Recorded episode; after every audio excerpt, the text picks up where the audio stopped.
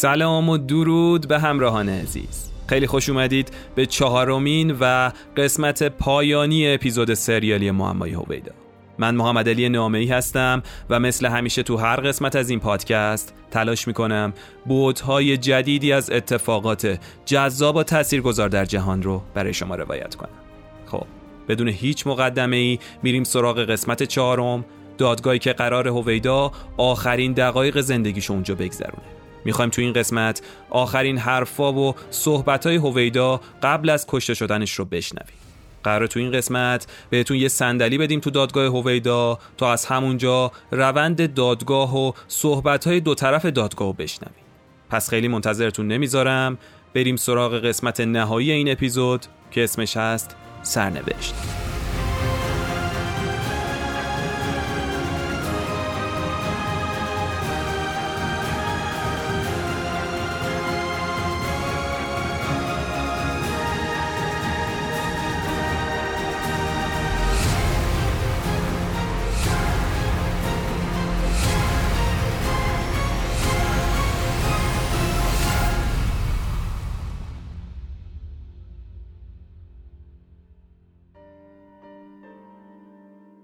صبح روز 18 فروردین سال 58 محاکمه دوم هویدا برگزار میشه.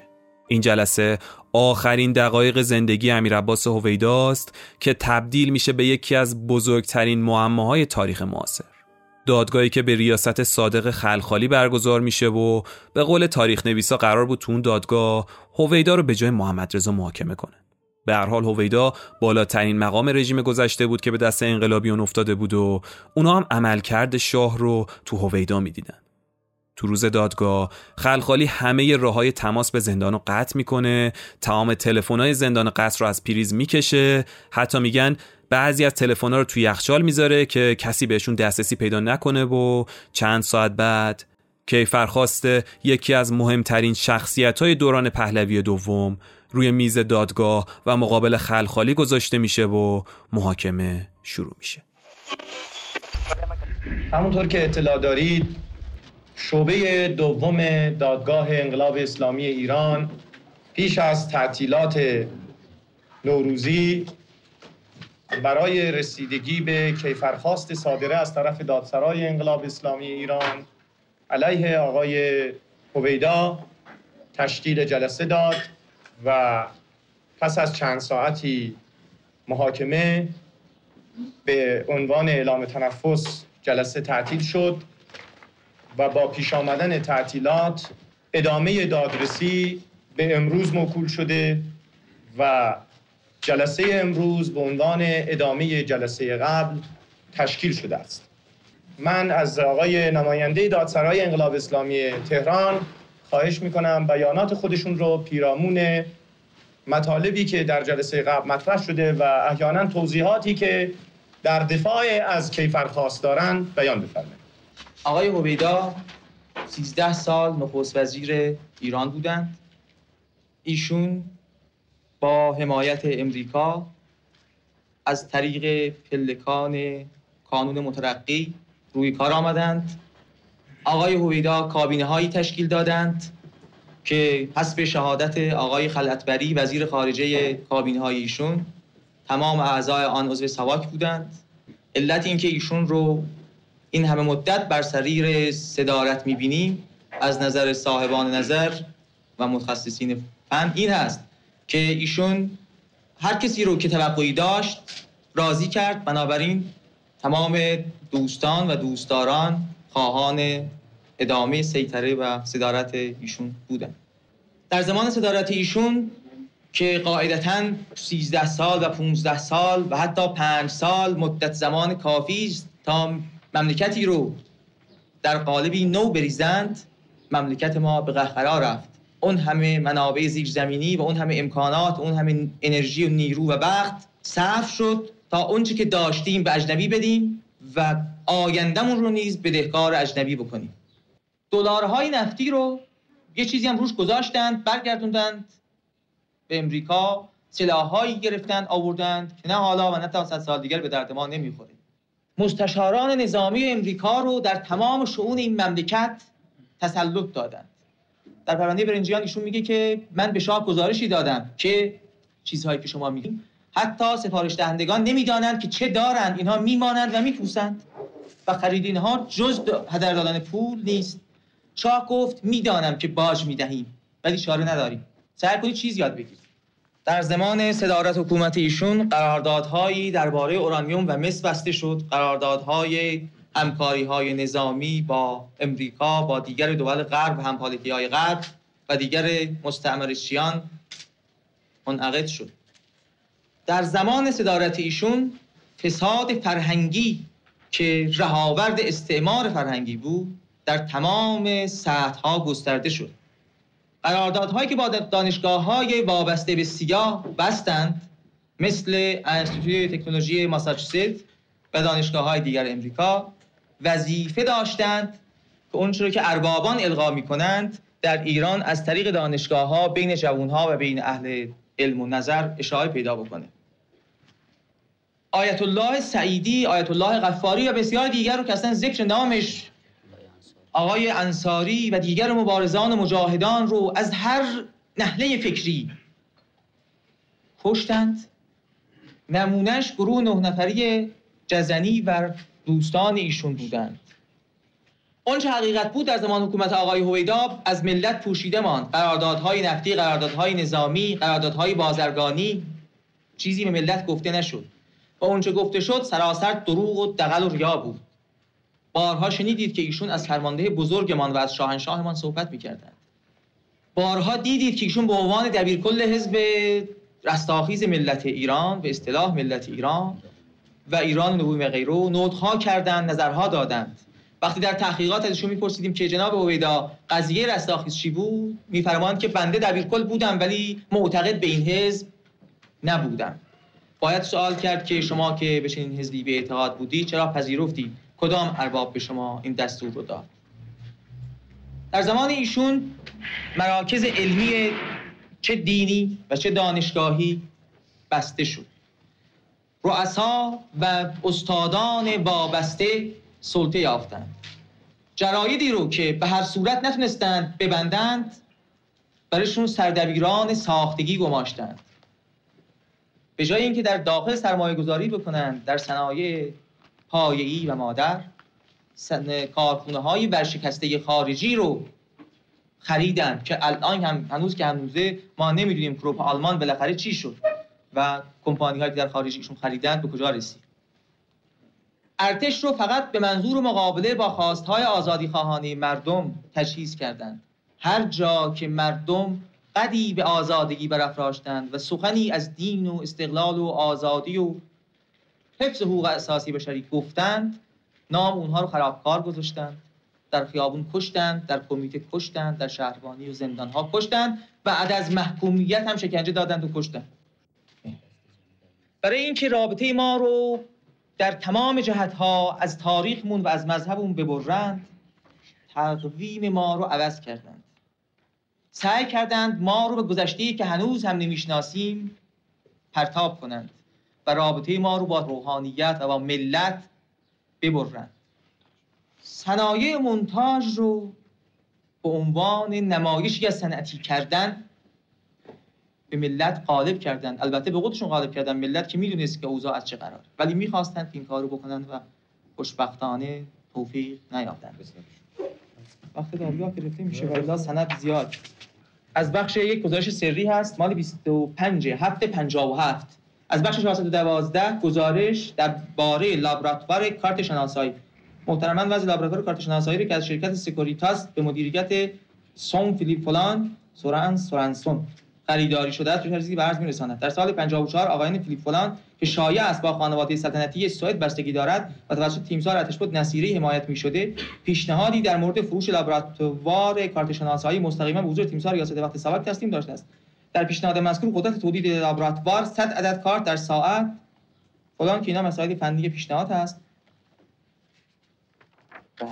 بعد می‌رسه به گشایش اعتبارش میگه که نسبت به گشایش اعتبار اسنادی برای اجرای این پروژه به مبلغ دو میلیون و 565 هزار دلار اقدام شود. دو میلیون و 565 هزار دلار. هر دلار هفت تومن. بسیار احتیاج به سند و دلیل بله. از به حضورتون بسیار هست. سوال ملت ایران از ایشون این هست که شما به عنوان نخست وزیری که خودتون رو قانونی می‌دونستید مطابق اصول قانون اساسی که سوگند به رعایت اون خورده بودید تنها کسی هستید که مسئول در برابر مجلسه و برابر دولت ملت هستید. مطابق قانون اساسی که شما بهش پایبند بودید ظاهرا شاه مقام غیر مسئول و بنابراین مقام غیر مختار و بی اراده بود. دستور شاه ایجاد تکلیف برای شما نمی کرد و مطابق همون قوانین دستور شاه بدون تأیید وزیر مسئول و صدر اعظم فاقد قدرت اجرایی است. در صورتی که حسب اقرار خودتون تمام این کارها به وسیله شاه و دربار و به دستور اربابان خارجی ایشون تمشیت مییافت و شما هم حتی ابایی نداشتید در سخنرانی های رسمیتون در حضور چند صد هزار نفر که به جبر و زور می آوردید برای استماع سخنرانی ابایی نبود که بگید که تمام اونچه که میگذره به دستور فرمانده بزرگتون هست. حرف ملت ایران این است که شما می‌دانستید که رژیمی که حکومت می‌کنه به وسیله شاه به وسیله امریکا ایجاد شده است به وسیله امریکا اداره میشه. خلاف قانون اساسی خلاف شرع و خلاف اصول اساسی حقوق بشر که در تمام قوانین بشری مصرح است اداره میشه. و با تمام این احوال استعفا نکردید اقدامی در جهت تعویض و تغییر این نظام نکردید. سهل است. هرچه بیشتر خفقان رو افزودید هرچه بیشتر آزادی رو گرفتید هرچه بیشتر ما رو به دامن اجنبی افکندید و آینده ما رو هم در اختیار اربابتون گذاشتید. اگر آقای هویدا جوابی برای این چهار کلمه ملت ایران دارند دادگاه و دادسرای انقلاب حاضرند که گوش کنند.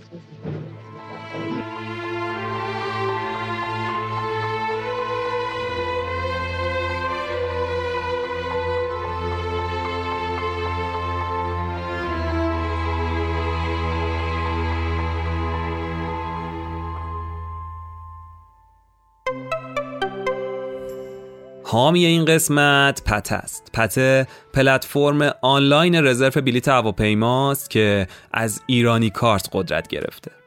به نظرم سفر رفتن یکی از نابترین حسای دنیاست. باید اهل سفر باشی تا این حسو درک کنی. به قول ضرب المثل فرانسوی که هویدام یه مرتبه تو جمع دانشجوهای ایرانی به زبون آورد سفر تنها چیزیه که هزینه کردن براش شما رو ثروتمندتر می‌کنه. اما یکی از بزرگترین دغدغه‌های این روزا واسه سفر اونم با این اوضاع دلار و اقتصاد اینه که بتونید از یه جای مطمئن با گارانتی کمترین نرخ بازار بلیت سفرتون رو جور کنید. اینجا شما نیاز به یه زیرساختی دارید که بتونه این امکان رو با مناسب ترین قیمت واسهتون فراهم کنه. پته دقیقا همون زیر ساخته جاییه که داره تخصصی روی این موضوع خدمات میده و البته این نیاز رو با گارانتی کمترین نرخ پرواز براتون برآورده می‌کنه. انقدر به کار خودش اطمینان داره که میگه اگه پروازی داشتین و تونستین قیمت پایینتری رو پیدا کنین ما با تفاوت قیمت بلیط رو بهتون برمیگردونه. اما پته فقط این نیست. پته یه سرویس قابل اعتماده که از یه برند قدیمی و ناماشنا به اسم ایرانی کارت قدرت گرفته.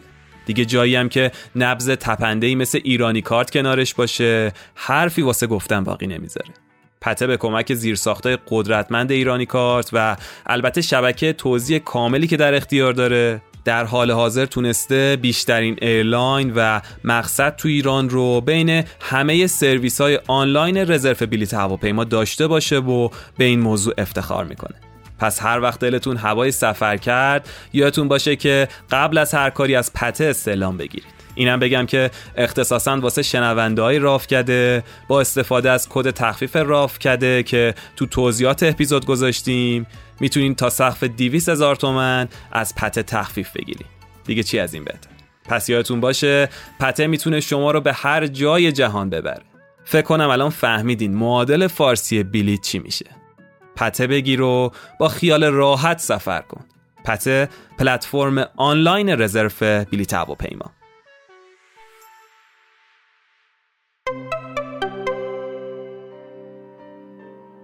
هویدا تو اون دادگاه با 15 اتهام روبرو بود. اما تو صدر اونا اتهام مفسد فعل ارز بود و همین یه مورد به تنهایی واسه تعیین سرنوشت هویدا کافی بود. در واقع مابقی اتهامات تأثیری تو رأی دادگاه نداشت چون همون اولین اتهام سرنوشت هویدا رو از قبل مشخص کرده بود. همون موقع بازرگان چون فهمیده بود تو اون دادگاه قراری اتفاقای بیفته حکم انتقال هویدا رو به زندان دادگستری می‌گیره. معمور ابلاغم برادرش بود. این آقا با حکم میاد جلو در زندان اما هرچی تلاش می‌کنه نمی‌تونه وارد زندان بشه. درای زندان بسته بود و دادگاه هنوز در جریان بود. توجه به مطالبی که قبلا شما به عنوان دفاع از کیفرخواست فرمودید و مطالبی که آقای نماینده دادسرا لازم می‌دونستند پیرامون شقوق مسرحه در کیفرخواست بیان بکنند اگر به عنوان دفاع مطالبی دارید و به عنوان آخرین سخنانی که شما برای پاسخگویی به سوالاتی که نماینده محترم دادستان انقلاب اسلامی ایران از طرف کلیه ملت ایران از شما می‌کنه جوابتون رو بفرمایید.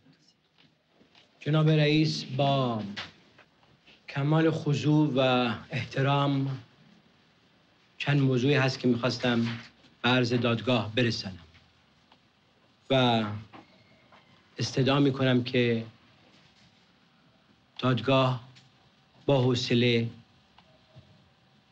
به عرایز من گوش بده و بدیهی من تسلیم هستم.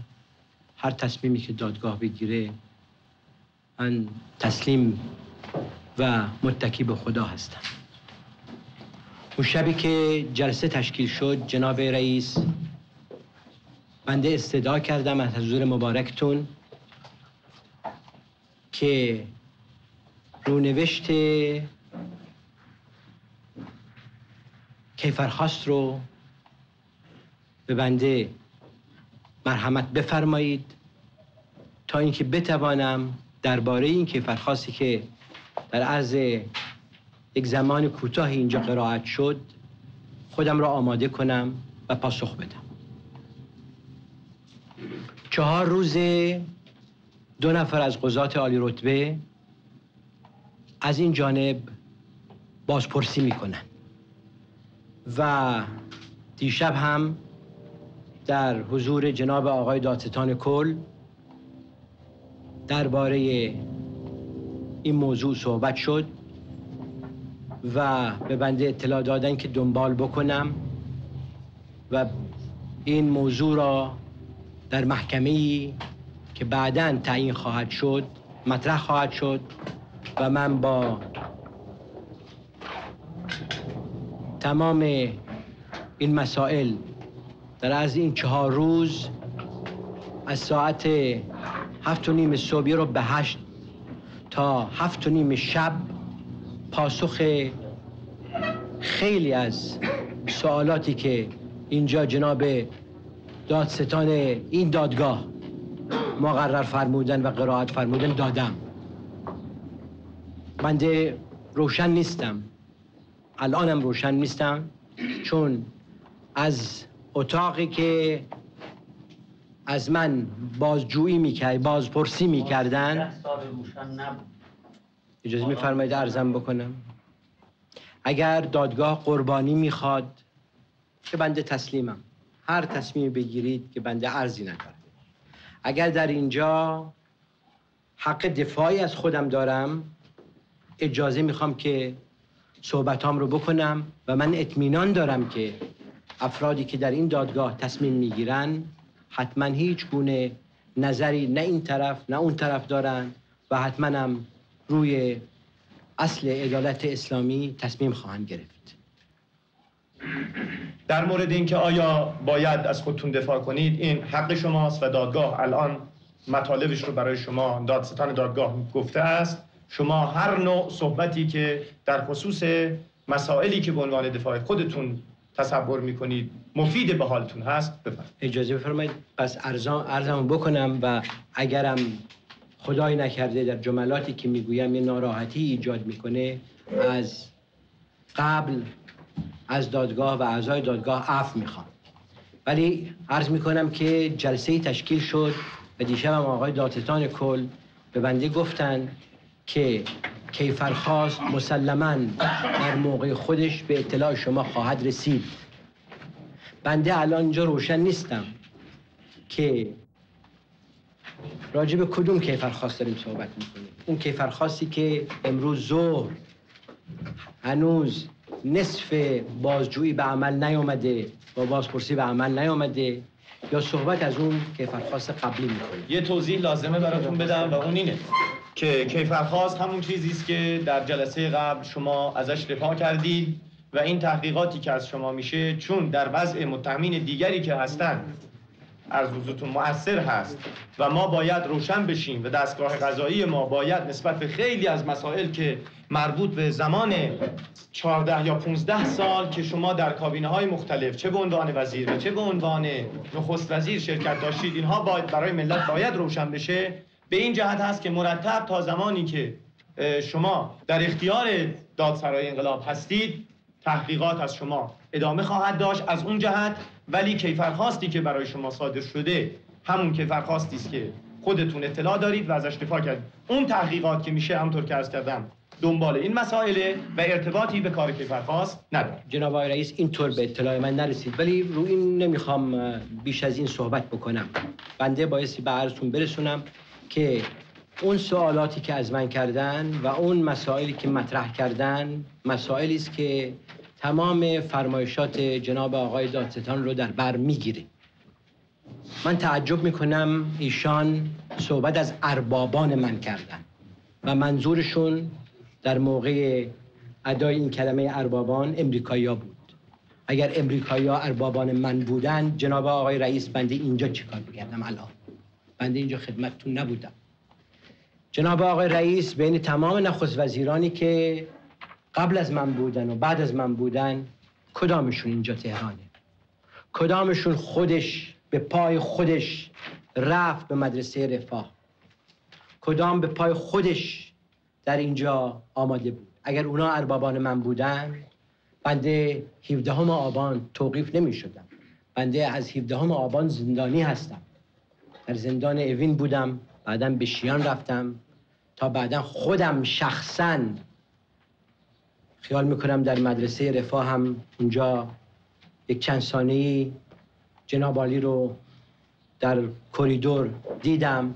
خودم به دست خودم استدعا کردم که کمیته بفرستن دنبال من و با من صحبت کنن اگر تقصیری هست و تقصیری دارم و هیچ فردی در دنیا بی تقصیر نیست بنده ترجیح میدم جناب آقای رئیس اون تقصیرهایی که انجام دادم و اون کارهایی که بدی که کردم اونها رو مقا... اونها رو در اینجا در مد نظر بگیرید نه اون کارهایی که من نکردم. صحبت از اینجا شروع میشه جناب آقای رئیس. بنده عرض کردم که کیفرخواست رو می‌خواستم و استدعا کردم از جناب دادستان دادگاه که اجازه بفرمایند. بنده اون اطلاعاتی که به دست باید بیارم که پاسخ ایشان رو بدم به دست بیارم. ولی کسی به من این اجازه رو نداد. مجددا اینجا راجع به اورانیوم و راجع به مس صحبت می‌کنم. بنده که عقل کل نیستم که تمام قراردادها رو در مغزم سپرده باشم که بتوانم الان درباره این دو موضوع بر فرض الان موضوع دیگری هم هست پاسخ بدم. که بگم مس چطور اداره می‌شد قراردادی داره. و ضمنا در اینجا میرم به پایین تر چرا همه رو به گردن بنده میاندازید جناب آقای دادستان؟ تصمیماتی هست که دولت های قبل گرفته بودن. بنده اجرا کردم. تصمیماتی هست وزرا گرفتن وزرا امضا کردن. چرا همه رو از چشم من می‌بینید بنده خیال می‌کنم که در یک چارچوبی و من انتظارشو دارم در این دادگاه اسلامی که واقعا و اطمینان دارم با کمال حسن نیت به متهم امکان می‌دهند که مسائل رو مطرح بکنه اجازه میدن که من این مسائل رو از پیش بگیرم. اگر یک روزنامه نوشت که کانون مترقی توسط امریکایی ها تشکیل شده این که دلیل نشد. اون شب جناب آقای رئیس در, در, در کیفرخواست جمله بود. که بنده در موقعی که عضو سفارت ایران در پاریس بودم در به جرم قاچاق مواد مخدر حبس شدم و از طرف مقامات فرانسوی توقیف شدم. بنده ازتون استدعا کردم که پلیس میل و مللی هست یا دولت فرانسه هست. ازش سوال کنید. مطلبی بود که نه قربون نه قربون. پس نشون میده که اگر در کیفرخواست نکاتی توش باشه که صحیح نباشه هیچ دلیلی نیست که نکات دیگرش هم همینطور نباشه. اون رو به موقع ابراز می‌کنید. بنده بنده عرایزمو دارم می‌کنم جناب آقای دادستان ناراحت نشید. من دارم از خودم دارم از خودم دفاع می‌کنم و این دفاع رو اجازه بدید با کمال شهامت بکنم. و اگر با کمال شهامت و صداقت دفاع نکنم خیال می‌کنم وظیفه انجام ندادم. جناب آقای رئیس یک ایرانی قبل از اون سیزده سالی که من نخست وزیر بودم موجود بود نخست وزیرانی هم توش بود. یک ایرانی هم بعد از اون سیزده سال موجود بود. بنده می‌بینم که تمام فرمایشات جناب دادستان محبتشون به طرف من سرازیر شده. بنده استدام اینه که هر کسی اگر مقصره در اون چارچوب اون قسمتی که در اون مقصره اون جرمش در اونجاست. جرمش جرم کسی دیگری نیست. عرض بنده اینه که اونطوری که استنباط می‌کنم از فرمایشات جناب آقای دادستان و نمی‌دونم که در این محکمه آیا عرایز من که تموم میشه جناب دادستان پاسخ خواهند داد و بعد بازم می‌تونم پاسخ بدم؟ سوال بنده اینه به خاطر که باشه حتما پاسخ یعنی که بنده بتونم از خودم دفاع کنم. صد درصد. الان موقع دفاع شماست خب بنده نه. شما دارم چون چون من مقرراتشو نمی‌دونم. جناب آقای دادستان جناب آقای رئیس من شش ماه روزنامه ندیدم. شش ماه رادیو نشنیدم. من نمی‌دونم چه تصمیماتی تو مملکتمون گرفته شده. لذا چون روشن نیستم نمی‌توانم اینجا رو راجع به تمام مسائل عرایزی کنم. جناب آقای دادستان توانستن تمام اطلاعات رو جمع آوری کنن. بنده دسترسی نداشتم که از کسی یا از وکیلی یا از کسی اطلاعاتی کسب کنم.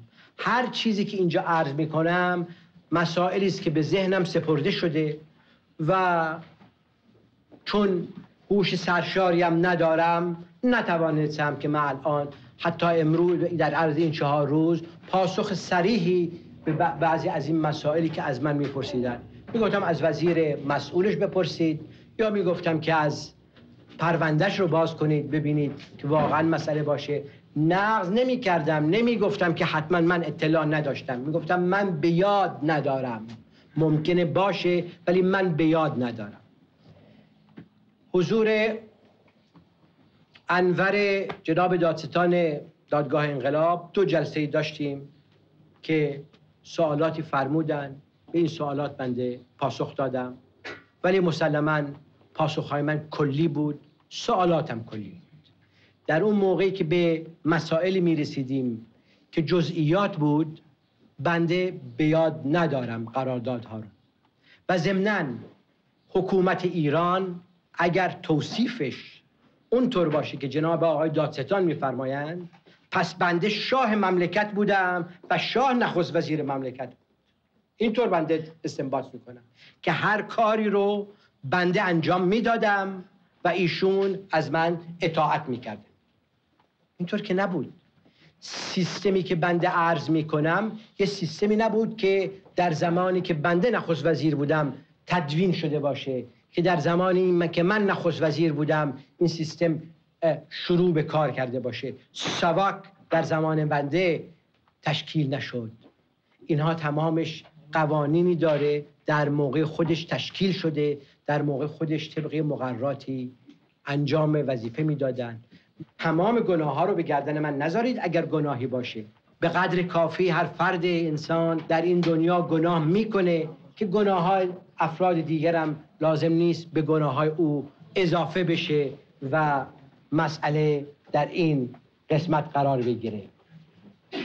پس عرض می‌کنم که بنده از این کیفرخواستی که قرائت شد به این ذهن خودم چند کلمه بیشتر نسپردم و واقعا هم الانم که حضور مبارکتون هستم بنده به یاد ندارم این کیفرخواست به جز اینجا قرائت شد.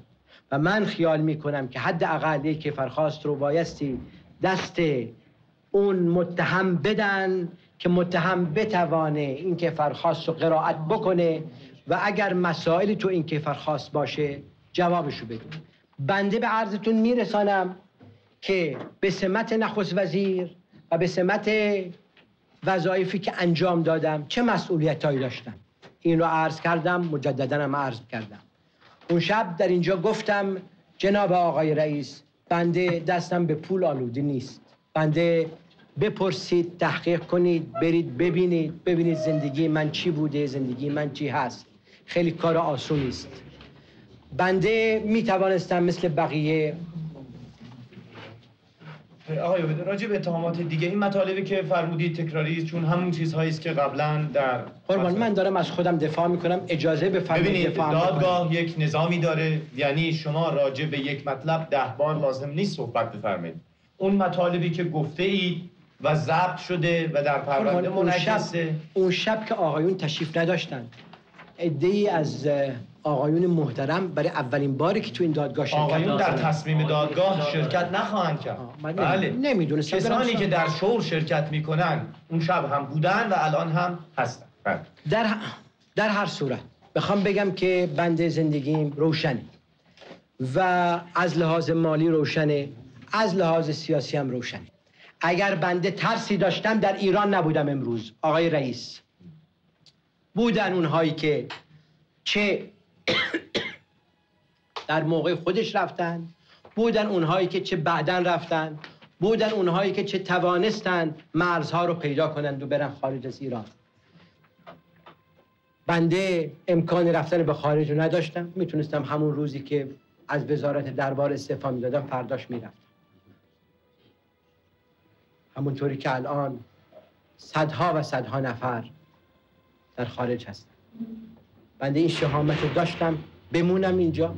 حتی اون روز که انقلاب شد عوضی که مثل عده از جمشیدیه برم و مخفی بشم بنده می‌تونستم از شیان برم و مخفی بشم.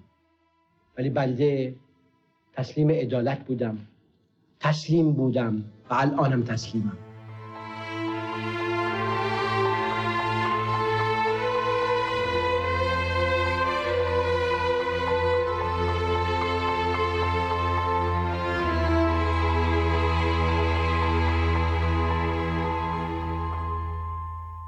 هویدا تو اون جلسه هنوز به حاکمیت قانون باور داشت. ارزشها و قوانین واسش مهم بود. ارزشهایی که متعلق به مدنیت بود. هویدا باور داشت که مطابق قانون محاکمه میشه و می‌تونه از خودش دفاع بکنه. بنده با کمال سراحت اینجا و با کمال جسارت در برابر این محکمه عرض خواهم کرد اگر بخواهند بگویند اربابان امریکایی بگوین اربابان امریکایی ولی نه اربابان بنده. نه اربابان بنده. بنده خارجی ارباب ندارم. و به ارباب خارجی نه اعتقاد دارم و نه دنبال ارباب خارجی بودم. اگر راجع به سیاست کلی خلیج فارس اینجا صحبت گمره گفتیم ایران بایستی در خلیج فارس صاحب نظر باشه. خلیج فارس مرز ماست. خلیج فارس گلوگاه تمام تجارت ایرانه. ولی مسلما متعلق به ایران نیست. خلیج فارس باید در یک چارچوبی حفاظتش بین کشورهای که این ور و اون ور خلیج فارس هستن دنبال بشه. این نظری است که بنده راجع به خلیج فارس داشتم. سیاست خارجی زیر نظر نخست وزیر نبود. میفرمایید باید باشه؟ نبود. بنده میگم نبود. الان تقصیر بنده بر این است که چرا سیاست خارجی را به دست نگرفتم. ولی نه. میفرمایید سیاست تسلیحاتی و سیاست نظامی کشور باید زیر نظر من باشه. زیر نظر من نبود. فرماندهان قشون به بنده گزارش نمی‌دادند. به جز در موقع بودجه با اونها مذاکراتی می‌شد که بتوانیم از اونها از اونها سعی کنیم بودجهشون رو کمتر کنیم. میفرمایید باید اینطور باشه؟ اون زمان اینطور تفسیر نمی‌شد. اون زمان تفسیرش طور دیگری بود و در این تفسیر میلیون ها نفر شریک من بودن بندم به حد خودش. به اون مقداری که باید و لازمه مقصر هستم تقصیرش رو قبول می‌کنم. میفرمان نریم به جزئیات خیلی خوب پس بنده چطور دفاع کنم اگر بنده اینجا صحبت از کشاورزی می‌کنید صحبت از صنایع پایه می‌کنید صنایع منتاج می‌کنید بنده بایستی بگم در چه دنیای زندگی می‌کنیم؟ در دنیای زندگی می‌کنیم جناب آقای رئیس که بنده یه حرفایی هست که اینجا اگر دادگاه توش ضبط نمی‌شد تو روزنامه چاپ نمی‌شد توی تلویزیون گفته نمی‌شد عرض می‌کردم. برای خاطری که مسائلی است که حتما دولت جدیدم در برابر این مسائل سیاست های خواهد داشت و صلاح نیست که بنده این مسائل رو اینجا بدون کسب اجازه عرض بکنم. مسلما هم این مسائل در دفاع من خواهد بود ولی نمی کنم برای خاطری که اگر بنده الان راجع به اون صحبت کنم من نمی‌دونم رابطه این دولت با دولت فلان دولت همسایه چه خواهد بود. علای حال شما به عنوان دفاع خودتون آزاد هستید. اون چرا که در سرنوشت خودتون به عنوان دفاع محصر می‌دونید بنده ایرانی هم هستم. به مملکتم هم علاقه دارم. لذا بایستی سبک و سنگین بکنم بله، در صحبتام. با خود شماست. نه خیر می‌خوام که دادگاه اون نکته رو به اون نکته توجه داشته باشه که اگر بنده تمام عرایزم رو نمی کنم برای اینه که ممکنه بعضی از این مسائل برای دولت فعلی اشکالاتی ایجاد کنه که بنده نمی‌خوام این اشکالات ایجاد بشه. بندم ایرانی هستم توفیق این دولت رو از خداوند متعال می‌خوام. برای خاطر توفیق این دولت توفیق مملکت ماست. پس ما در یک دنیای زندگی می‌کردیم. و در یک منطقه زندگی می‌کردیم که این منطقه ما یه منطقه راحتی نبود. یه منطقه پرآشوبی بود. کشورهای بزرگ ابر قدرت ها در این منطقه منافعی دارند و اونها عاشق چشم ایرانی نیستن. هیچ هیچ کشوری عاشق چشم ایرانی نیست. اگر خود ایرانی نباشه. این مسئله است که بایستی ما در نظر داشته باشیم. لذا اگر یک سیاست های بود دوستی های بود تجارت های بود و اصل حفظ یه موازنه بود در این منطقه و در کشور خودمون. این یه مسئله است که من خیال می‌کنم که آقایون باید در مد نظر داشته باشید چون دارای بسیار اهمیتی است.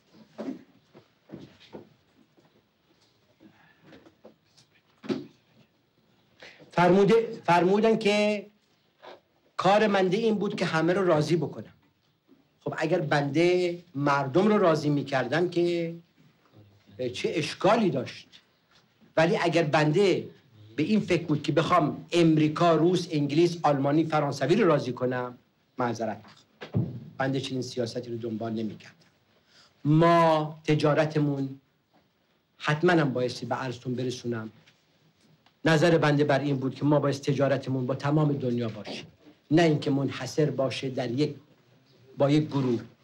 نه اونم رو اصل این که امروز اگر با این گروه یا با اون گروه دوست باشیم مهمه. برای اینکه اگر شما با یک گروه تجارت داشته باشید با یک کشور داشته باشید شما در یه موقعی به زانو در برابر اون کشور در میایید. چون ممکنه قطعات یدکی اون اجناسی که احتیاج دارید به شما ندن. و اینم شده در کشور ما دیدیم که یه موقعی به ما ندادن. میگن صنایع منتاج بودیم. ما صنایع اساسی هم کردیم. زوب آهن رو فراموش نکنید که خودش یک صنعت پایه مادره و با چه زحمتی تاریخش رو باید رفت خون که چه با چه اشکالی این زوب آهن درست شد. بعدا خب آسونتر شد. تمام اینا مسائل جناب آقای رئیس که ساعت ها میشه راجع به صحبت کرد. جمله قرائت فرمودن از یک کتابی که که که بنده با خشونت گفتم. از لحاظ صحبت کردن همه ایرادها رو میشه از من گرفت ولی به جز اینکه من با خشونت صحبت کنم. بنده عادت ندارم با خشونت صحبت کنم. حتی همیشه ایراد به من گرفته شده که برعکس خیلی در صحبتام نرم هستم. لذا بنده نمی‌دونم این کتاب رو کی نوشته. حتما صورت جلسه بایستی باشه که بنده گفته باشم. و حتی اگر جناب آقای رئیس اگر هم چنین اعتقادی به سانسور بنده داشتم. خیال می‌کنید در چنین جلسه ای چنین حرفی رو بنده می‌زدم. آخر یک قدری هم قبول بفرمایید. در مغز بنده مسائل می‌تونه جای خودشون رو پیدا کنه. پس استنادم به این کتاب به عقیده بنده. زیاد از لحاظ من نیست. سانسور کتاب در ایران موجود بود. و بدترین سانسورش هم بر این بود که کتاب فردی رو می‌دادن به فرد دیگر که در همون در همون رشته تخصص داشت و می‌دونید افرادی که در رشته های در یک رشته تخصص دارن معمولا رابطه حسنه بین خودشون نیست. و لذا این کتاب ها میمون و به یاد دارم در این موقع در حدود 600 کتاب مونده بود در وزارت فرهنگ و هنر به اسم این که ما کسی نداریم اینا رو قرائت کنه. و حتما هم متکی می شدم به قوانین که ببینیم این کتاب از لحاظ شرعی درسته یا نه. نمی گفت که ما سانسور سیاسی می کنیم این چیزم خواستم به شما ولی از, از الان قبول بشه که بنده شخصا مسئول سانسور کتاب بودم که من جلوی کتاب رو می‌گرفتم که این کتاب چاپ نشه اون کتاب چاپ نشه. به خدای بزرگ قسم می‌خورم که من اهل کتاب هستم. و یکی از دردهای بزرگ اینجا بر اینه که کتاب به دست نمیارم. و هرچی هم سعی می‌کنم که بتونم بیشتر کتاب به دست بیارم نشد جناب خلخالی که این کتاب ها برسه به دستم که هنوزم نیامده ولی اونجایی که راجع به سانسور گفته شد آقای سید جوادی مرقوم فرمودن مسلما کتاب ایشون هم جز اون 600 کتاب گرفته شده بود. ولی بازم تقصیرش رو رو شخص بنده نذارید بگید که در دولت شما چنین کاری انجام گرفت. ولی نگید که شما فلان کار رو انجام دادید. بنده اینجا رو بنده استدعا از حضور مبارکتون می‌کنم که نگید که شما شخصتون این کار رو کردید. بگید دولت شما فلان کار رو کرد. منم به سهم خودم اون مسئولیتی که باید قبول کنم حتما قبول می‌کنم. اصلا کار دیگه نمی‌تونم بکنم.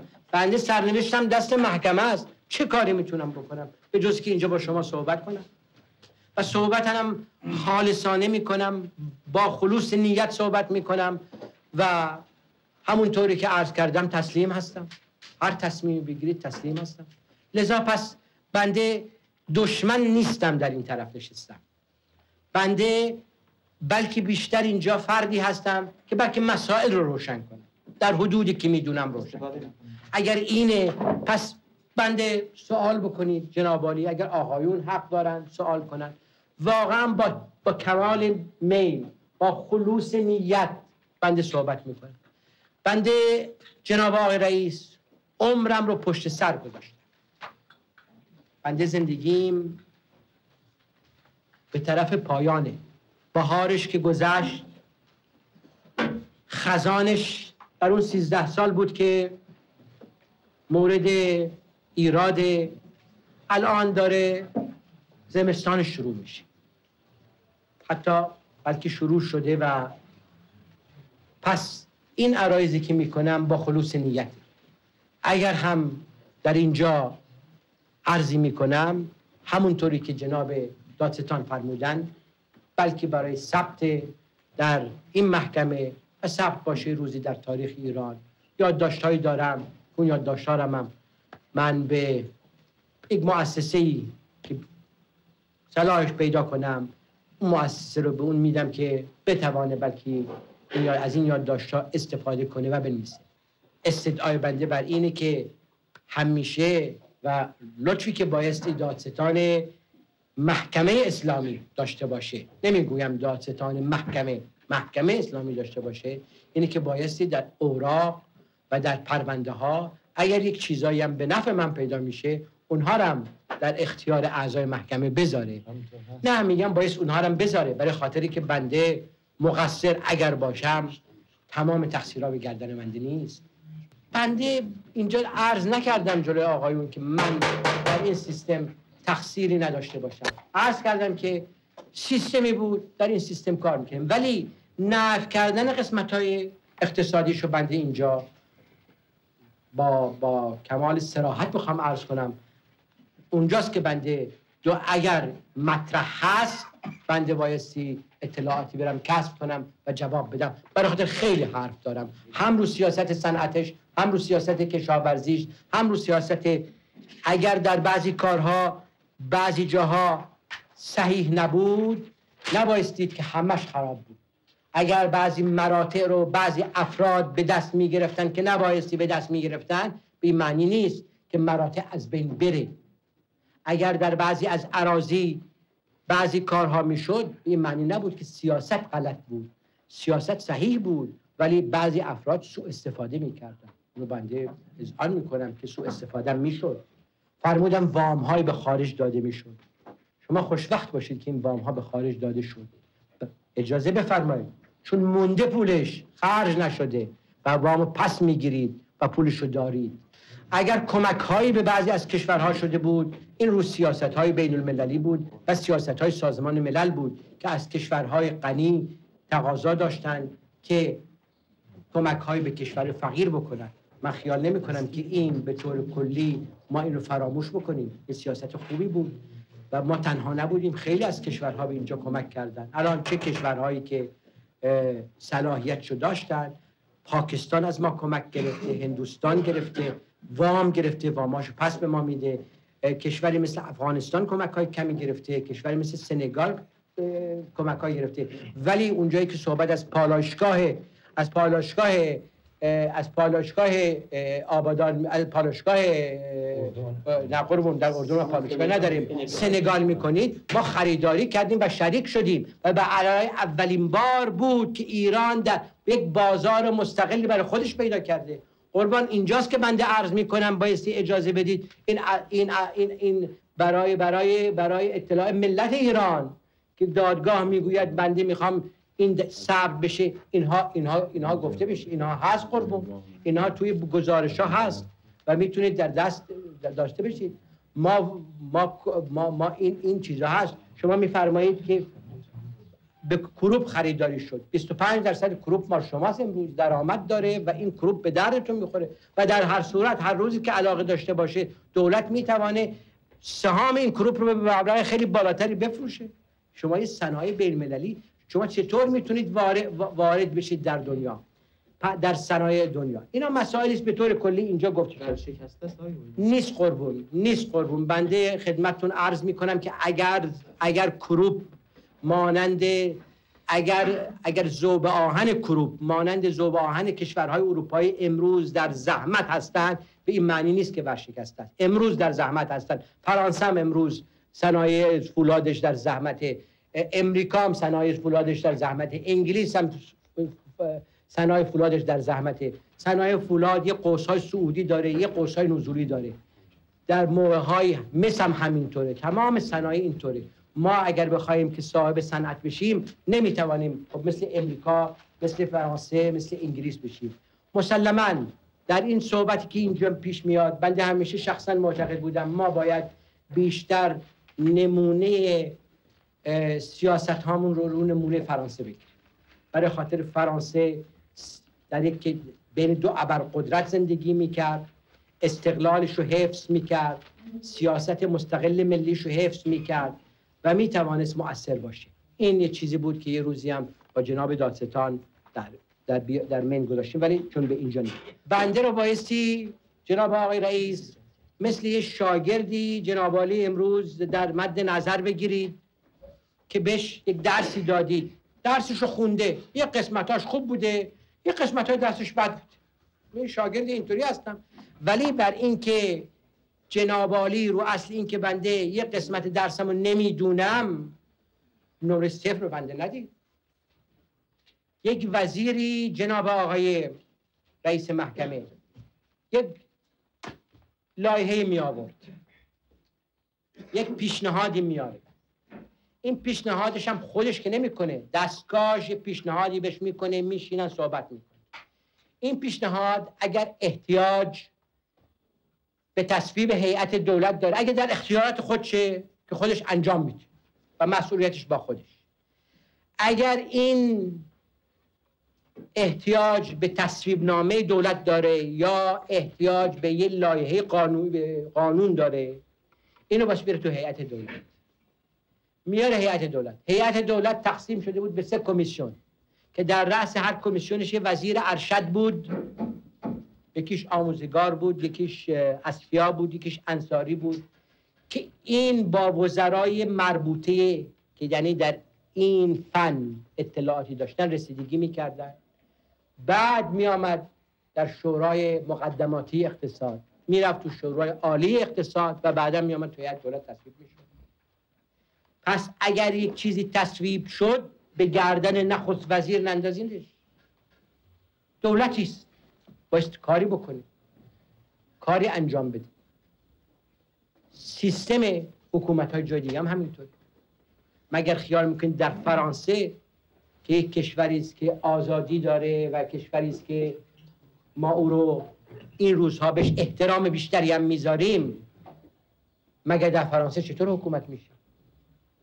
سیاست خارجیش مستقیما زیر نظر رئیس جمهوری است. طبق قانون اساسیشون سیاست نظامیش زیر نظر رئیس جمهوری است. چون فرمانده کل قواست ولی مسلما نخست وزیرش اختیاراتش خیلی بیشتر از نخست وزیر ایران بود. فرمودن که ما پایگاه در جنوب می ساختیم برای امریکایی بنده نمی‌دونم چه پایگاهی برای امریکایی می ساختیم بنده تا اونجایی که اطلاع دارم ایران نیروی دریاییش رو توسعه می‌داد. احتیاج به پایگاه داشت. یکی در چابهار می ساخت یکی در خرمشهر که از خرمشهر حرکت کرده بود چون دیگه نمی‌شد در خرمشهر رو اصل اینکه آبها آبهای شط العرب کافی نبود برای کشتیرانیش یکم در بعد عباس داشت. ولی بنده اطلاع از این که به جز اینکه کشتی ها رو ما یا از انگلیس یا از هلند یا از امریکا خریداریم اطلاع دیگه ندارم که ما پایگاه برای امریکا می‌سازیم. الان اگر در مخیله فردی در ایران بر این بود که اینجا یه پایگاهی بکنه روز تحویل امریکایی بده بنده ازش اطلاعی ندارم. و معذرت می‌خوام که نمی‌تونم نه مثبت جواب بدم نه منفی. ولی جواب من بیشتر منفی خواهد بود. برای خاطر تاریخ ایران نشون میده که همیشه ایران اگر یک دریا نوردی خوبی داشت یعنی نیروی دریایی قوی داشت می‌توانست برای منافع خودش در این منطقه صاحب نفوذ باشه. بنده اینجا فرمودن برنجیان که نمی‌دونم کیه شخصا. راجع به پایگاه راجع پایگاه سیاه صحبت کرده. تیمسار سپه بود برنجیان رئیس ضد اطلاعات نیروی هوایی که حدود 23 4 سال رئیس این سازمان بود حتما بنده ایشون رو دیدم. حتما دیدمشون ولی خصوصیتی بنده با خیلی از نظامی ها ندارم. کمتر ولی ولی خواستم عرض کنم که بنده نمیشستم ولی بنده نمی‌دونم پایگاه سیاه کجا. در کنارک در کفکان در بهشهر. خب این اطلاعاتی است که جنابالی کسب کردید خیلی خوشبختم ولی آقای برنجان در مورد خودش چنین اطلاعاتی به بنده نداده بود. یا اینکه داشته باشم. ولی واقعا بنده نمی‌دونم چه چه چیز داشته.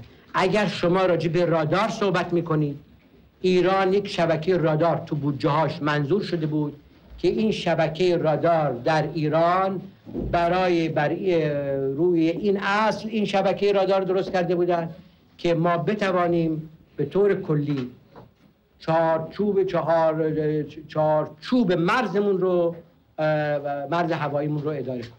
من می‌دونم که رادار داشتیم. رادار توسعه پیدا می‌کرد در جنوب. نه تنها برای هواپیمایی کشوری به درد می‌خورد. ولی حتی از لحاظ هواپیمایی نظامی چون آسمان های ایران گاهی تیاره ها با به مسافت 60 هزار پا 50 یا 60 هزار پا از روی ایران می‌رفتن و ایران نمی‌خواست که کشور خارجی بتوانه از روی فضای آسمانش بدون کسب اجازهش بره. این رادارها درست می‌کردیم. الان این رادارها رو میفرمایید یه چیز دیگه منظور توش بوده بنده اطلاعی ندارم. مقصرم که اطلاعی ندارم. تقصیرشم قبول می‌کنم. اگر مقصر هستم فرمودن که دستوراتی به وسیله امریکایی ها به نخست وزیر یا وزیر داده می‌شد نمی‌دونم اگر خوب استنباط کرده باشم. بنده اگر چنین چیزی باشه بنده وزیر نمی‌تونم قسم نمی‌تونم بخورم. ولی نخست وزیر بنده به شما این اطمینان نمی‌تونم بدم. نه سفیر امریکا نه سفیر شوروی نه سفیر هیچ کشوری به خودش اجازه بده به نخست وزیر ایران دستور بده. که آقای داستان مطلبی دارن. بفرمایید. بنده با اجازه دادگاه به که آقای هویدا روشن بشن. عرض میرسونم که اولا در مورد کیفرخواست که اشاره فرمودن و صحبت هایی که اشاره کردند و بیان کردند بگذاریم از حکومت ایشان که هیچ قاعده ای نداشت هر دادگاهی یک قاعده ای داره ما اینجا بر موازین انسانی و انقلابی و شرعی این دادگاه رو تشکیل دادیم و اداره می‌کنیم. و شما بر این موازین و بر این مبانی محاکمه میشید. فرمودید که سند امکانی که تهیه بکنید نبوده است. عرض می‌کنم که شما 13 سال بی سند و بی مدرک اونچه خواستید کردید هیچ سند و مدرک هم به جا نگذاشتید هیچ سندی هم به ملت ارائه نکردید به مجلس ارائه نکردید. ما از شما در جزئیات این که برنج رو چند خریدیم و مصر رو چند فروختیم اصلا سوالی نداریم. که وارد جزئیات بشیم شما آمار به ما بدید که نمی‌دونم کما در جلسه گذشته هم گفتم که رشد نمی‌دونم توسعه سرمایه گذاری در, در سال فلان اینقدر بود در سال فلان اینقدر شد. یا درآمد سرانه از فلان قدر به فلان قدر رسید و یا تورم به صفر رسید. ما تمام صحبت های شما رو در این موارد فرض می‌گیریم که درسته همونطور که اشاره کردید که سوالات و جوابها کلی بوده ما با شما اتفاقا در همین کلیات حرف داریم. مسائلی که فرمودید قبلا تکرار فرمودید. این صحبت ها هم احتیاج به آمار و رقم و گزارش اقتصادی نداره. آیا این مملکت رو امریکا اداره می‌کرد یا خیر؟ جوابش چیه؟ بله.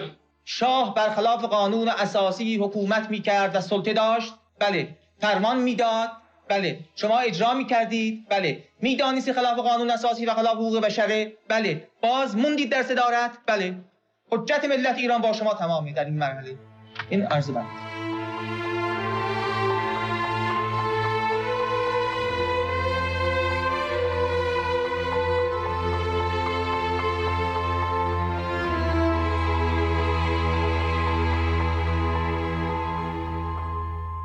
با این صحبت های قاضی هویدا دیگه متوجه میشه که قضیه از چه قراره و قراره چه اتفاقی واسش بیفته. اگر بازم عرض می‌کنم اینجا قربانی لازمه. روشن شدن تاریخ لازمه فقط. قربانی لازمه که بنده تسلیمم محکمه تعیین می‌کنه جناب آقای رئیس بنده در مدت 13 سالی که نخست وزیر بودم از ساعت پنج صبح کار کردم تا دیر از نصف شب. نه بهره از مال بردم و اینجا این جمله رو می‌خوام بگم. دستم هم به خون آلوده نیست. خب دقیقا اینجای دادگاه بودیم که صادق خلخالی اعلام می‌کنه که آقا جان بریم دیگه نزدیک نماز عصر همه برن بیرون من بعدا خبرتون می‌کنم. اما اون زمان دادگاه تا نماز مغرب و حتی شبم طول می‌کشید. ساعت نزدیک پنج و نیم عصر هوا سرد تو گرگومیش غروبه که یهو یه صدای تیر میاد. چند دقیقه بعدم چند تا دیگه. همه مات و مبهوت مونده بودن که صدا از کجاست؟ جلسه که متوقف شده بود حکمی هم نداده بودن هنوز. پس تیر برای چی زدن؟ که نیم ساعت بعد خلخالی میاد در زندان رو باز می‌کنه و چش تو چش میشه با برادر بازرگان. اونم فورا بهش میگه اومدم هویدا رو تحویل بگیرم اینم حکممه. که خلخالی بهش نگاه می‌کنه و میگه که انشالله در اون دنیا. بله. هویدا بر اساس موازین اسلام مفسد فل ارز شناخته شده بود و نیم ساعت قبل اعدام شد. و بر اساس موازین و مقررات اسلامی به مرگ و مصادره اموال محکوم نمود.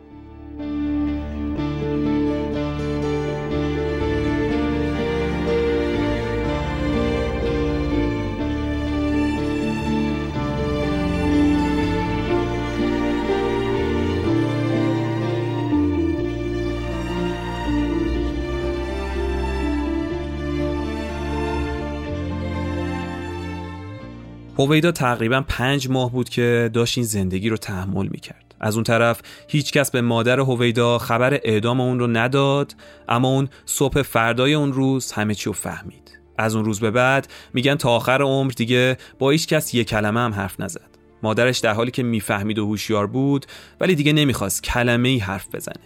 اون سه سال اینطوری زنده موند. فردای روز اعدام عکس جسد هویدا تو روزنامه های کسی رو انتشار منتشر میشه. با محاکمه و اعدام هویدا شما فکر می‌کنید باید دادگاههایی با هیئت جوری و مطابق با معیارهای بین‌المللی تشکیل بشه دادگاه فعلی آقای هویدا یا دادگاه سایر کسانی که متهم به جنایت در رژیم گذشته هستند به نظر من یک وضع فوق است این آقایان فقط به عنوانی که برای ایرانی ها هویتشون شناخته شده است محکوم به نابودی هم. در جنگ دوم وقتی که موسولینی رو پارتیزان ها گرفتن و نشستن و ایشون رو نشوندن گفتن که محاکمه آقای موسولینی و اسمش پرسیدن. قاضی یکی از پارتیزان ها به عنوان قاضی گفت اسم چیه؟ گفت موسولینی گفت احراز هویت شد. ایشون موسولینیه بنابراین اعدام. بنابراین برای پارتیزان ایتالیایی نه برای یک آدم متمدن سوئدی در اون زمان. همین احراز هویت کافی بود که موسولینی رو به علت کارهایی که کرده بود به نظر اونها بد بود محکوم به اعدام برای ما این آقایان آقای هویدا یا آقای نصیری حکم موسولینی رو دارن از نظر احراز هویت. یعنی به محض اینکه احراز هویت شد که این آقا هویداست این به جواز نابودیش از طرف افکار عمومی صادر شد. این یه مصاحبه مردمیه که سال 58 از تلویزیون پخش شد. به نظر من کشتن هویدا واقعا خیلی ضروری بود. حتی زودتر. اگه واقعا انقلاب توی مملکت موقعی که انقلاب می‌کنن انقلاب یعنی زیر رو شدن مملکت. یه اشخاصی مثل هویدا آدمی اگه باشه چه بسا اینکه خود هویدا هم امکان داشت یه رمزی مثل نصیری داشته باشه. که اون می‌گفتن دست صورتش کشیده سواکی ها حمله کردن. ممکنه این دست ریشش یا تیپش بزنه سواکی ها یه عکس نشون بدن. پس چه بهتر که اینجور آدما خیلی زودتر اعدام بشن؟ خیلی زودتر هر کی سریعتر. اگه واقعا ما به انقلاب معتقدیم. من برای خاطر نسبت به اعدام هویدا هیچ کنه من یا مثلا ناراحت نشدم برای خاطر که هویدا حقش بود. به نظر من هویدا خیلی زود اعدام شد باید میموندیم و ازش چیزایی که می‌خواستیم به دست میآورد. چون حاضر نبود اینا در یک لحظه بگه ولی خیلی راحت می‌تونست اینا رو به رشته تحریر در بیاره و ما هممون آگاهی بیشتری به دست بیاریم. پس چه نقشی که این مسئله بوده که هویدا رو زود اعدام کرده درباره هویدا من افتخار می‌کنم که کشتنش از دید انقلابی هم اظهار تشکر داره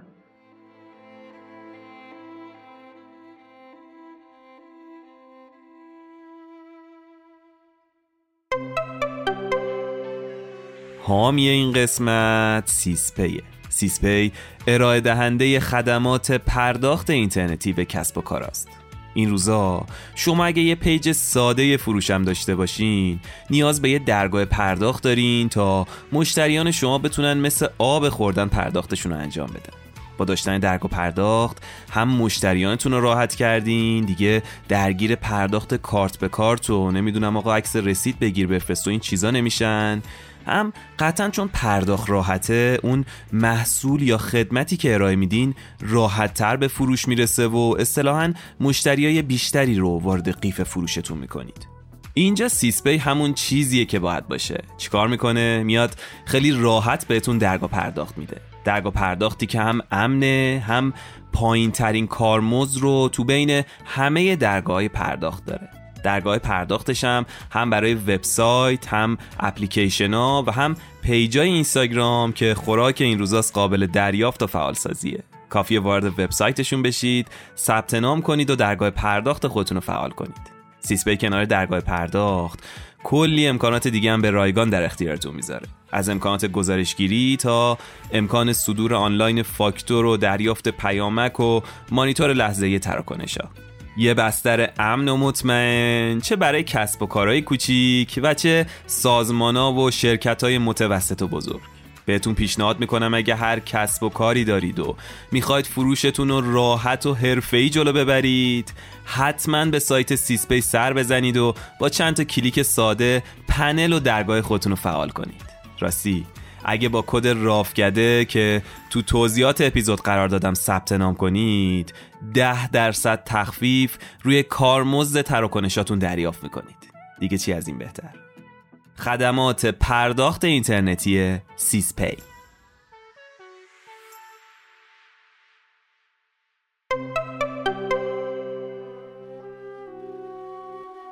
راجع به مرگ هویدا اطلاعات پزشک مسئول کالبوت شکافی اینطوری میگه که اونو توی پتو پوشونده بودن و با ماژیک قرمز روی کپلش درشت نوشته بودن هویدا. رو ترقوه طرف راستش جای گلوله بود و دوتا شلیک هم تو گیجگاهش شده بود. صورتش هم زخمی بود. پزشکی قانونی اینطور اعلام می‌کنه که انگار هویدا رو در حال حرکت از پشت زدن و وقتی از پشت زدنش خورده زمین و صورتش خورده به زمینی جایی و مسیر گلوله ها رو هم تعیین کرده بودن که مال گردن موربه مال شقیقه مستقیمه و اونچه که مسلمه اینه که در حال حرکت زدنش و از پشت بوده این ماجرا. اما تو اون جلسه کنار هویدا یه روحانی جوون نشسته بود به اسم هادی قفاری که اینجا صحبت این آقا رو میشنویم. یه روحانی معمم که صحبت ایشون از شبکه مستند تلویزیون ایرانم پخش شده. تو جلسه دادگاه تو اگه عکسای از تنهایی که من دادگاه نیستم دیگه از عکسای مونده. من اومدم بیرون. بعدم شنیدم که آقای هویدا با آقای خلخالی با هم اتاق خارج آقای هویدا داشت حرف می‌زد هنوز. به دفاع فقط خودش میدانه که خلخالی آقای هویدا خودش میدانه و اون که زد میدانه. حتی اگه من هم بگویم خلاف کنم هیچ کس نمیدن روی کی کنی فقط خلخالی میدانه تو خدا.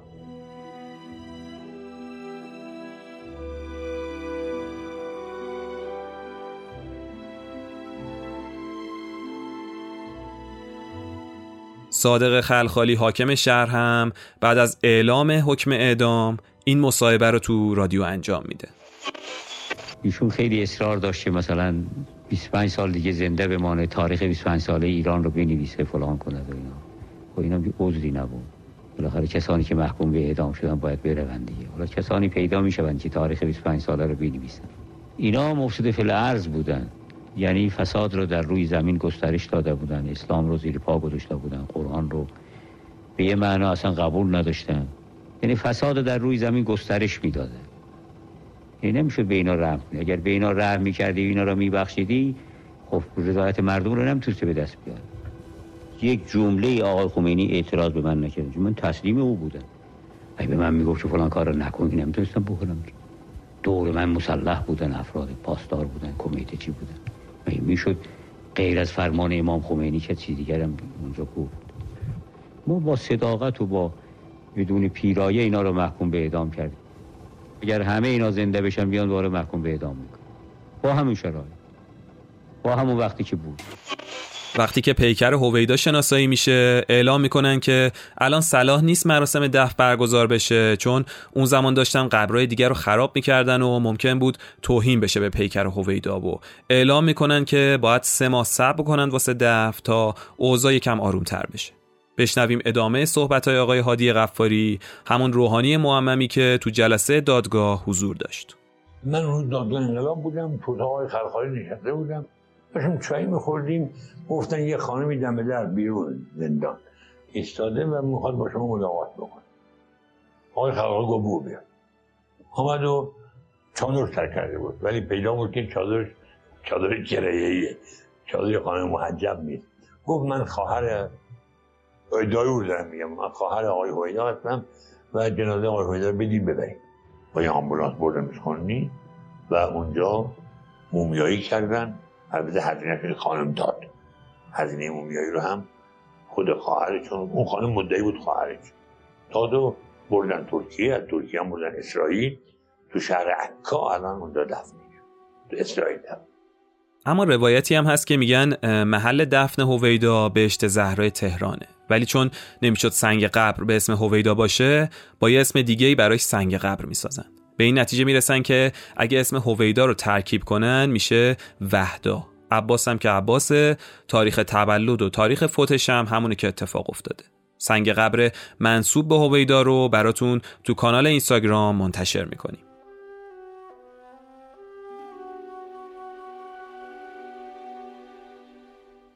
هویدا سمبل یه ایران بود. سمبل یه ایران دهه چهل و پنجاه خورشیدی یه فردی که تو غرب تحصیل کرده بود به راحتی فرانسه حرف می‌زد انگلیسی حرف می‌زد تو بچگی رمانای فرانسوی رو با ذوق می‌خوند. شخصیتی که تو لبنان و پاریس و فرانسه تحصیل کرده بود و از یه خونواده هم مسلمون هم بهایی میومد اما خودش تعصبات مذهبی نداشت.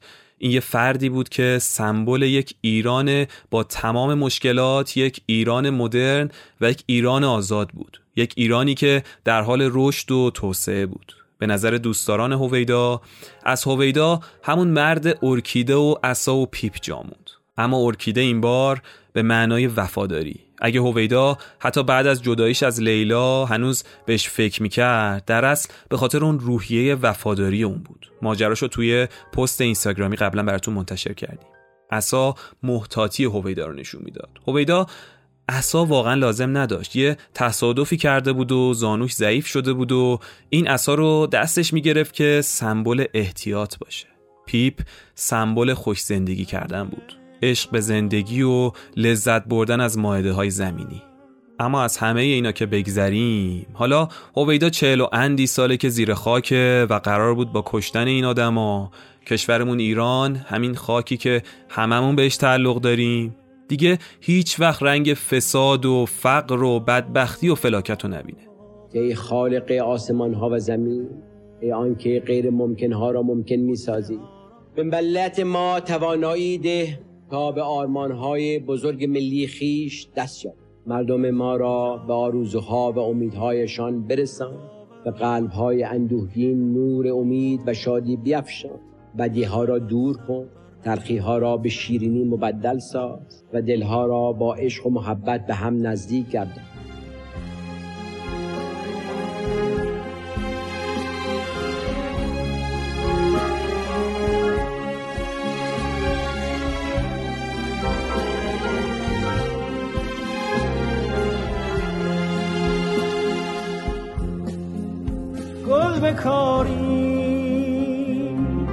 از دل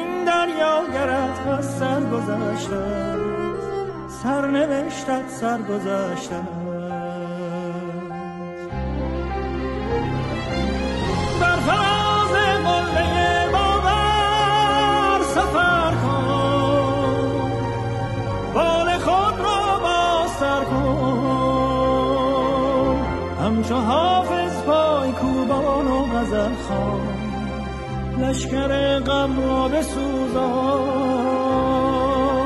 بر فلک سخفی نمانده این زمانه هر بزن تا بیکرانه.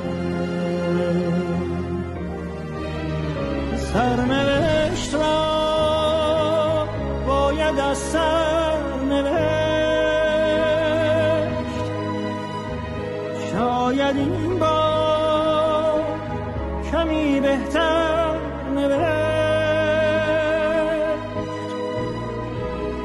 عاشقی را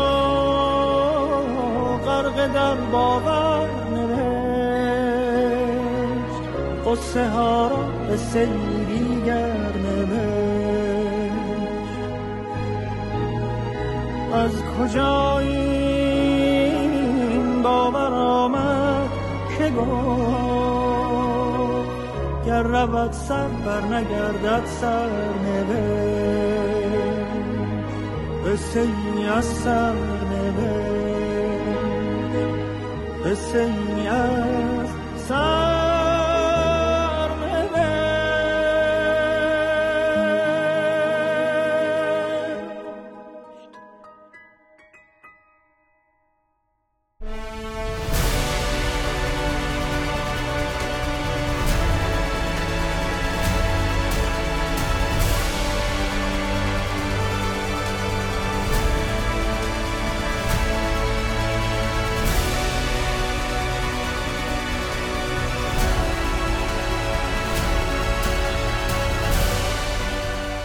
چیزی که شنیدید آخرین قسمت از اپیزود سریالی معمای هویدا بود. سپاس از شما که تا انتهای ماجرا همراه ما بودید. ممنون از پلتفرم رزرو بلیط هواپیمایی پته و سیسپی حامیان این قسمت از رافگده و سپاس فراوان از شما عزیزان دل که همیشه کنار ما هستید و از ما حمایت مالی و معنوی می‌کنید. این پروژه هم تموم شد و از همه کسایی که با ما همراهی کردن و کنارمون بودن واسه ساخت این اثر تشکر می‌کنم این پروژه حاصل چند ماه تلاش شبانه روزی بود که تقدیم حضورتون شد مثل همیشه دنبال کردن و به اشتراک گذاشتن مطالب کانال اینستاگرام ما رو فراموش نکنید و ممنونیم که تو پلتفرم‌های پادگیر بهمون بازخورد می‌دید. ضمنا مثل همیشه حمایت شما از پادکست رافکده برای ما بسیار با ارزشه و در ادامه این مسیر برای ما نقش مهمی داره. برای اینکه بتونید از ما حمایت مالی ریالی یا ارزی با مبلغ دلخواه داشته باشید می‌تونید به توضیحات اپیزود مراجعه کنید یا به وبسایت رافکده به آدرس rafkade.ir سر بزنید ضمنا ما تو طول هفته کلی محتوای جذاب و تکمیلی از اپیزودامون رو تو کانال اینستاگرام رافکده منتشر می‌کنیم و تو استوری ها از روزمرگیامون باهاتون صحبت می‌کنیم. خوشحال میشیم ما رو اونجا هم دنبال کنید. سرچ کنید رافکده ما رو پیدا می‌کنید. و اگه دنبال موسیقی های کامل اپیزودامون هم هستین عضو کانال تلگرامیمون بشین و از شنیدنشون لذت ببرید. تمامی اطلاعات داخل توضیحات اپیزودها وبسایت رافکده و صفحه اینستاگراممون قرار داره. بدونید که خیلی دوستتون داریم و شما رو عضوی از خانواده بزرگ رافکده می‌دونیم. منتظر ماجراهای جدید باشید. تا زود محمد علی نامی آذر ماه 1402